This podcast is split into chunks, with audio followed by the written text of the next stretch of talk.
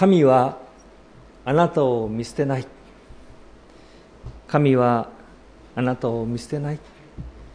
この御言葉を分かち合うために私は恵み教会から使わされて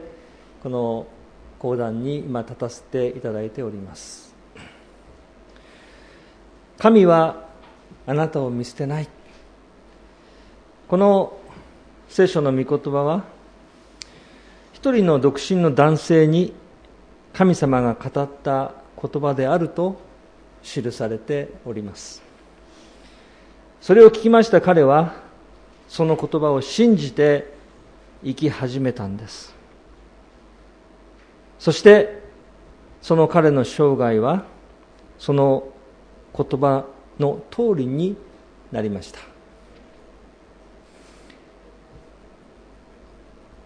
聖書の御言葉はその時だけではなく今の私たちにも語られている。神はあなたを見捨てない。本当だな、そういう思いを持って私は今ここに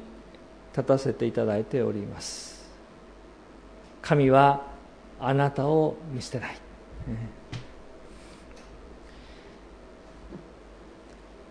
この聖書の御言葉が与えられましたのは、私が恵み教会の代務者にねんを終えまして、しがつごがつとしばらくお休みをいただきました。まあ、それはブラジルに行くという計画だったんですけど、その計画はダメになりましたね。しかし神様はその時に御言葉を持っていろいろと準備をさせてくださったなと思いますね。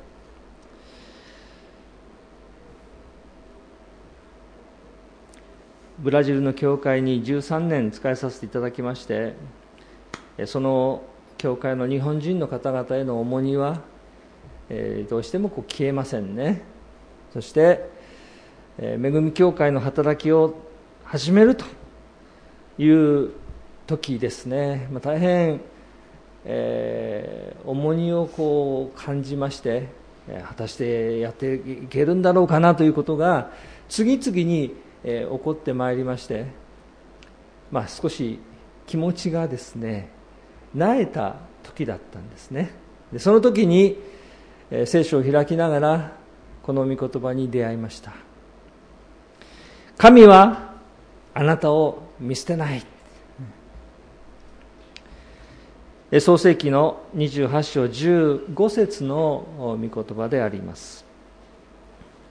にじゅうはち章のじゅうご節の御言葉であります。見よ、私はあなたと共にいる。あなたがどこへ行っても私はあなたを守り、必ずこの土地に連れ帰る。私はあなたに約束したことを果たすまで。すごいですよね。あなたに約束したことを果たすまで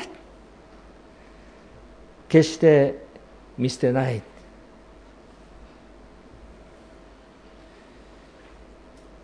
ここはヤコブという人が登場するところであります。えー、皆さんの中には、えー、ヤコブのことをよく知っていらっしゃる方もおるかと思いますし、よく知らないなという方もおありかと思います。少しこのヤコブの生涯をこう振り返ってみたいと思うんですけれども、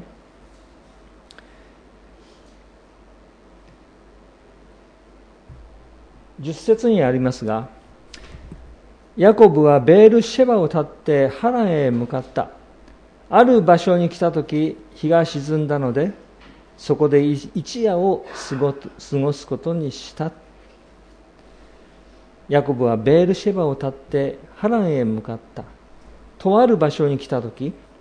日が沈んだので、そこで一夜を過ごすことにしたとこう記されております。でヤコブはですね、この野宿をするにあたっては野宿をしなければいけない理由があったんであります。まあ、ベールシェバというのは親が一緒に住んでいた場所であります。そこから旅を始めるんですね。北にはっぴゃくキロほどの旅を始めました。はっぴゃくキロと言いますと、まあ、東京から函館ぐらいでしょうかね。その旅をしなきゃいけないということになったわけであります。で、そのはっぴゃくキロ先には母リベカの兄ラバンがおります場所であったわけであります。で、なぜそこに旅をしなければいけなかったかと言いますと、彼には、えー、双子のお兄さんがいたんですね。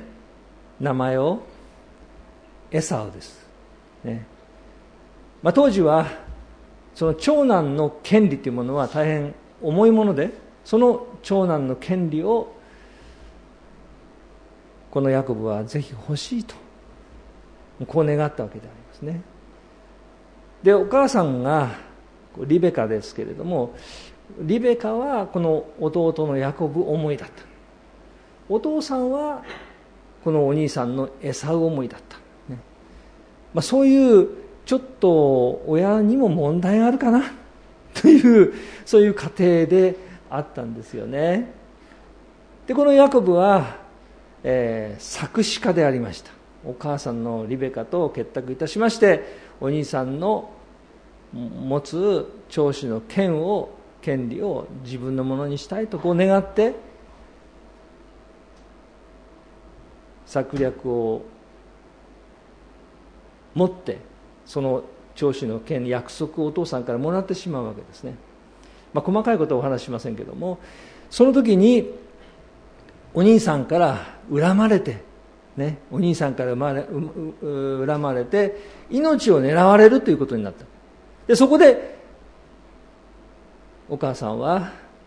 あの自分のお兄さんのところから嫁さんをもらいなさいよと言わ、言いまして、彼はこのベールシェバから逃げていくというのが今日の箇所の前提となるところであります。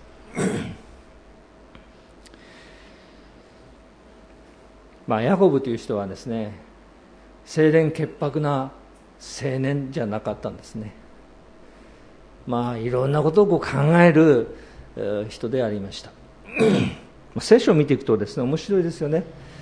あの、あの人パウロじゅうさんの手紙を書きました新約聖書の人物のパウロにしましても、彼はキリスト者を迫害する人でありました。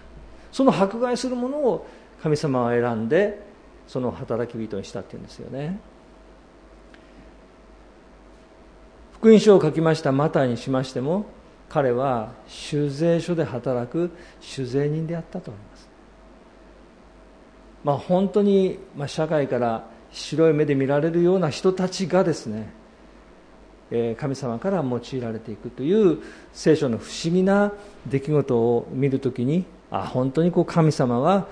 このヤコブを用いられたということをですね、改めて私は新鮮な思いでもって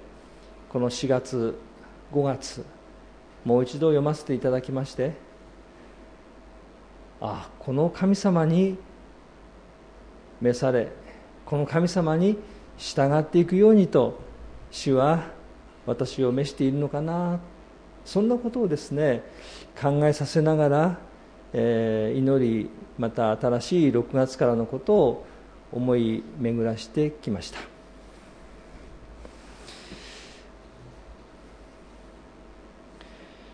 あなたに約束したことを果たすまで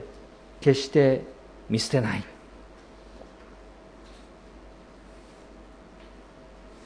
まあ、この後のヤコブの生涯は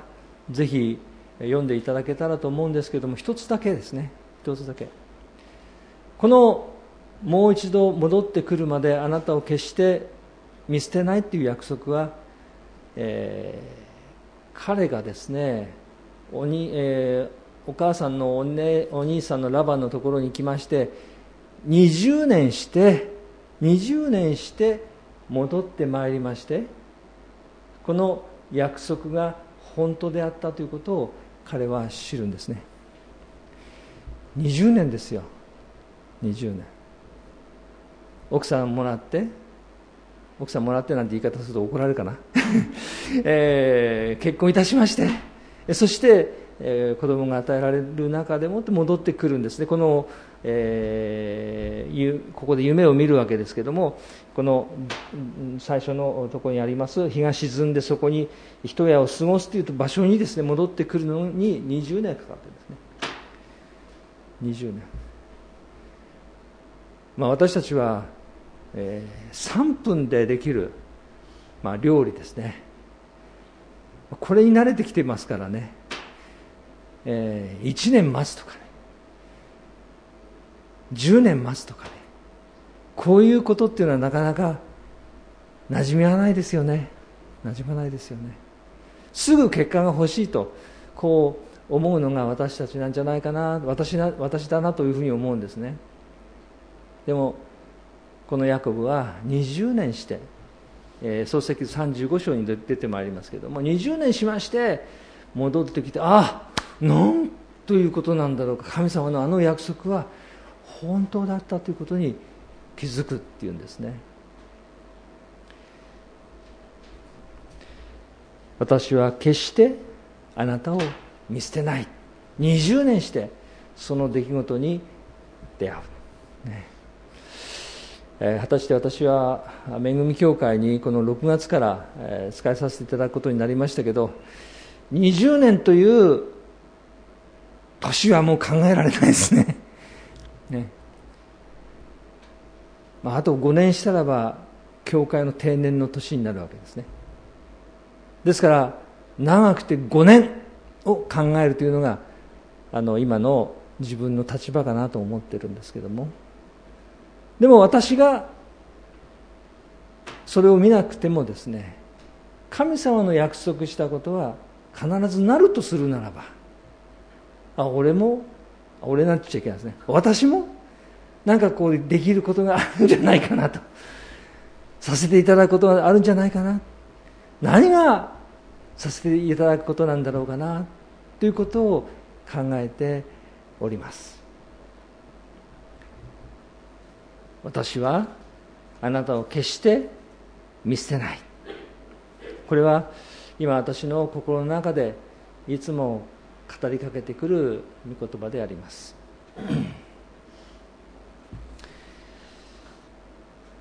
ヤコブのことにつきましては、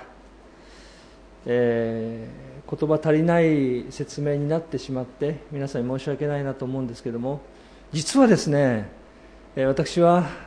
今日このしちがつじゅういちにちに、えー、講談交換がありまして招かれたということは本当にこう神様の導きだなと思って感謝しているんです。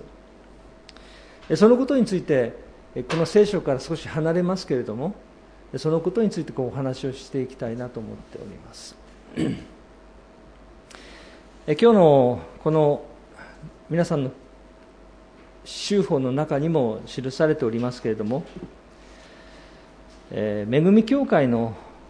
ことについてまず最初に第一にお話ししたいと思います。みっつお話ししたいんですけども、ひとつは恵み教会についてです。で、恵み教会はにじゅうさんねんの間ですね、えー、これ全部じゃないんですけども、えー、毎月じゅうにまんごせんえんずつ仲介の エフディーエス 基金、えー、に返済をしてこられました。で、それはあ礼拝堂を建てたからですね。礼拝堂を建てるにあたって エフディーエス 基金の返済をしてこられました。にじゅうさんねんかん、ヤコブが戻ってくるのがにじゅうねんだとすると同じぐらいの年月だなというふうにですね、私は思いまして、このしちがつついたちに残金のじゅうはちまんはっせんはっぴゃくにじゅうえんを返済いたしまして完済をいたしました。にじゅうさんねんかん捧げ続けた方がいる。そしてこの恵み教会というのはこの国立のぞみ教会から生まれた教会ですよね。皆さんの祈りとそして捧げ物によってこう生まれた教会、この教会のメンバーが一緒に恵み教会を荒瀬先生と一緒に建てた教会でありますね。この喜びは本当にきっと皆さんの喜びなんじゃないかなって思います。ちょっとマスクしてますのでね、皆さんがどんなお顔をしているかちょっと分かんないですね。いや実はですね、先週だったかな、先週恵み教会でですね、あの皆さんマスクしてるでしょ。そうすると、あ、あの人来た、久しぶりに来たなと思ってですね、みんな声かけたんです。何々ちゃんよく来たね、何々よく来たね。だ実はですね、人間違いだった。人間違いです。もうその方はですね、あの以前イースターに来られてにかいめだっていう方だった。でもとっても似てるんです。もう髪の毛がこう、こう垂れ方なんかそっくりでね、私も礼拝この講談に立っておりまして、終わったらばぜひ声をかけようと思った方だったんですよ。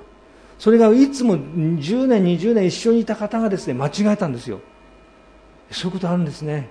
マスクって怖いですよ。ですからこうやって皆さんマスクなさっておりますけれども気をつけましょう。何の話したんですかね。とにかくですね、私たちはこのにじゅうさんねんかん恵み教会で捧げ続けた方がいる。そしてそれを支え続けてくださったあ国立のぞみ教会の皆さんがいる。これは本当に素晴らしいなと思いました。そして恵み教会の牧師となりましたこのろくがつかんになったんですけども、えー、皆さんにぜひ、えー、感謝のお礼をすることが必要だな、その機会を神様が与えてくださったというふうに私は受け止めたんです。えー、上からで申し訳ありませんけれども、本当にありがとうございました。心から感謝いたします。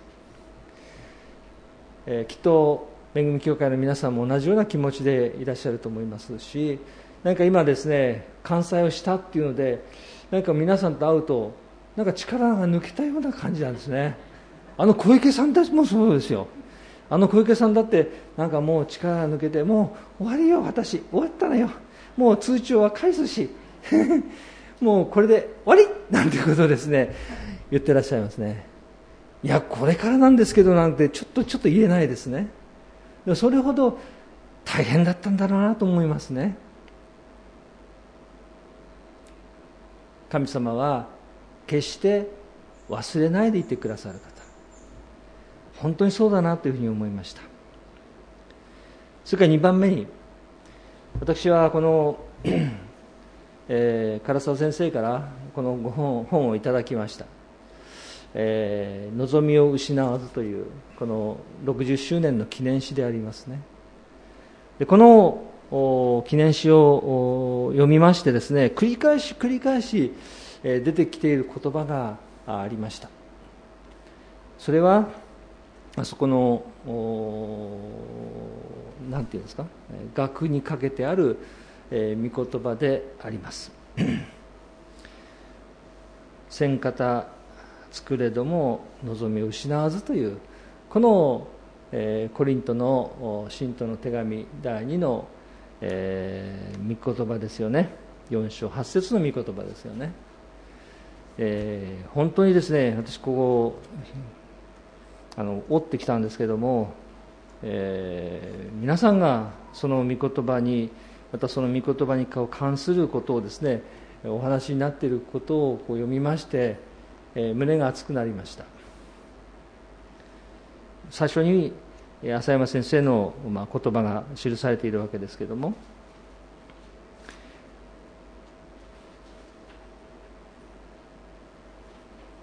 千方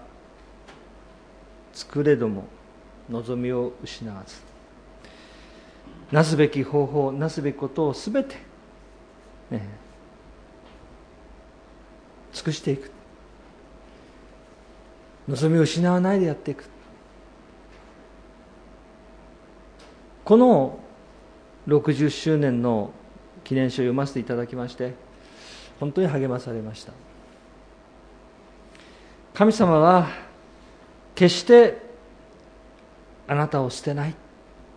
あなたを見捨てない。本当に神様のお働きがこの国立のぞみ教会を通して現れているんだなということをですね、私はこの本をいただきまして、読みまして、励まされました。本当にそれは自分にとって感謝な経験でありました。その約束の岩の上にこの教会が建てられているんだな。決して神様はこの教会を見捨てない、一人一人を見捨てることはないんだということをですね、私は教えられまして、そのことをお伝えしたいなと思って今日参りました。さんばんめはですね、今めぐみ教会にお一人の方が入会を申し出ておられます。でその方のこれまでの歩みを伺いますとですね、この国立のぞみ教会の創創期、愛知園でもって音楽を教えておられたということに出会いまして、おお、なんということなんだろうかと私は思いました。まあ、国尾先生と一緒に教師をしておられたということであります。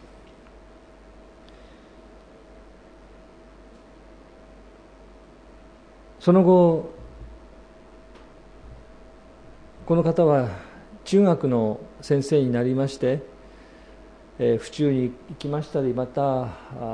新島の方に行かれまして、そこで、えー、教師と働きをなさり、そして今またもう一度ご自分の自宅のある、えー、東大和にですね戻ってこられました。そういうお話を伺いながらですね、えー、浅山先生から洗礼受けない、もう神様信じてんでしょってこういうふうに言われまして、えー、彼女はですね、私は何も困っていることないわよ、神様なんか必要ないわよって言ってですね、えー、その時こう断ったんだというふうに証しにこう書いてくださっておりますね。まあ、ろくじゅっさいぐらいになったらば洗礼を受けることも考えるわっていうことを彼女はお話しされたそうです、ね、きっとその方が、えー、洗礼を受けられて、そして今また同じ私たちの仲間の教会で教会生活を始めようとしているんだよっていうことを浅山先生、国尾先生が聞かれたらですね、本当に喜ばれるなと思いました。その方がこの愛知園から出て中学の教師になってまた戻ってくるまでにはですね、まあ、にじゅうねんじゃ聞かないでしょうね。私よりもお年召した方でありますからもちろん神様はね、やっぱりあれなんですよ、しっかりとその方を見てらっしゃるんですね。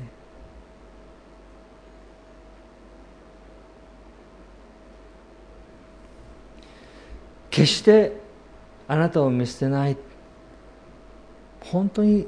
神様はそのご愛を持って導かれる方であるということではないでしょうか。えー、本当はあその方の証などをですねお読みして皆さんにお話しすれば、えー、もっともっと分かりっていただけるかと思いますけども、入会なさって、まあ、その修法を皆さんのところにもお送りいたしますので、ぜひその時にですねあの読んでいただいて、またああの時質からこんなそんなこと言ってたなということを思い出して読んでいただけたらと思っております。今日は時間の制約もありますので、えー、少しぎゅっと凝縮するんじゃなくてちょっと薄まっちゃったなと思うんですけれども、えー、ぜひあのお話をしたということを頭の片隅に覚えておいていただけたらと思っております。神様は決して見捨てない方である。今日はですね、この御言葉をぜひ心に覚えて、このいっしゅうかんを始めていただきたいなと思います。恵み教会の街道建築の返済のこと、それからろくじゅっしゅうねんのこと、そしてこの入会を考えていらっしゃるその方のこと、今日はぜひ皆さんと神様の恵みがこのようにして広げられ、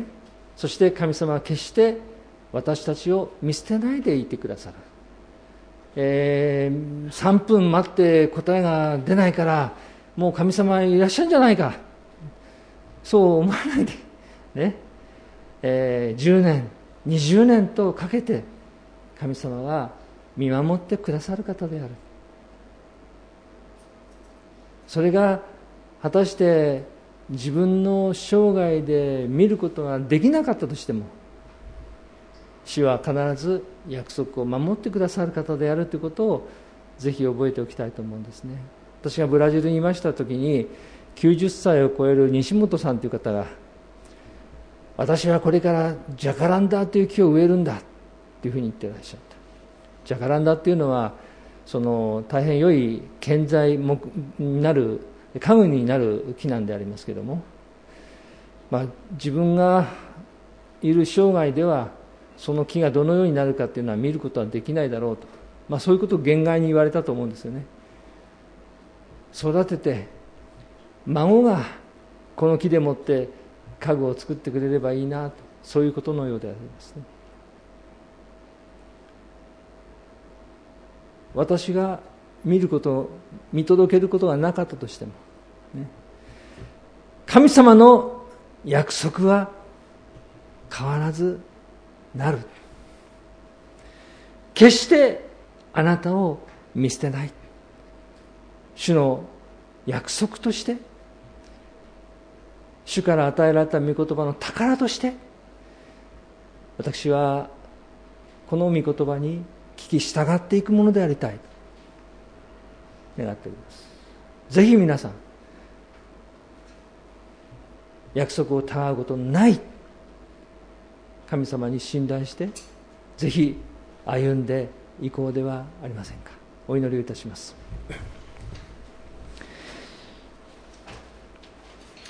一切の思い煩いを神にお任せしなさい。神があなた方のことを心にかけてくださるからですと。主よ、ありがとうございます。いと小さな私たち、吹けば飛ぶような存在でありますけれども、このコロナ禍にありまして希望が見えない、明日のことが語れない、そうした中にありますが、主は決してあなたを見捨てないと約束してくださっています。あなたに信頼して歩んでいきたいと思います。あなたの御前に重荷を下ろして歩んでいきたいと思います。どうか支え導いてください。主イエスキリストのお名前を通してお祈りをいたします。アーメン。